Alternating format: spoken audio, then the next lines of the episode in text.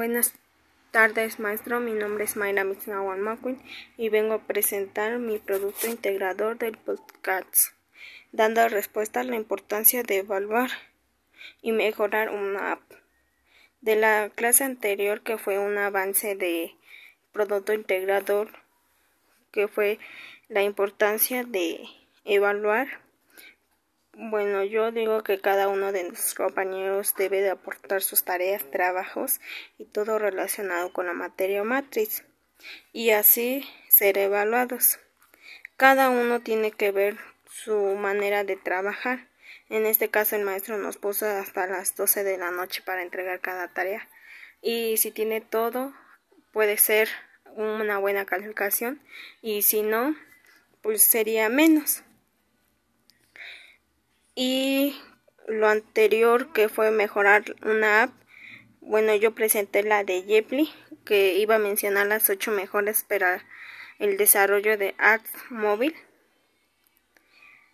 como especialista en desarrollo de apps en Jeply sabemos perfectamente que un desarrollo evoluciona con el tiempo, que una app móvil cambia, es decir, que crear una app y dejarla así para siempre no es rentable ni recomendable.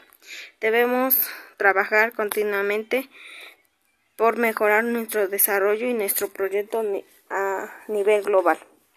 Son muchas las formas que tenemos de evolucionar en el desarrollo de aplicaciones pero veamos cuáles son los sencillos de conseguir y los más urgentes. ¿Quieres tener una aplicación móvil de éxito?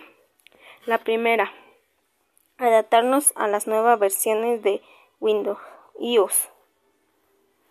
Segunda, corrección de errores y boots.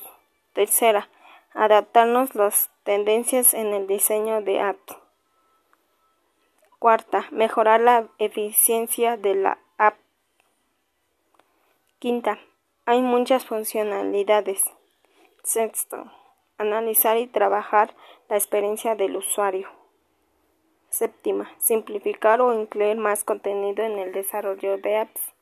Y por última, ocho, analizar qué podemos mejorar y definir una estrategia clara. Bueno, eso para mí es una de las ocho mejoras para nuestra app y tener en cuenta los ocho puntos. También tener en cuenta la importancia de evaluar que cada alumno tiene por parte de ellos de trabajos y tareas. Y bueno, eso es todo por mi parte. Gracias.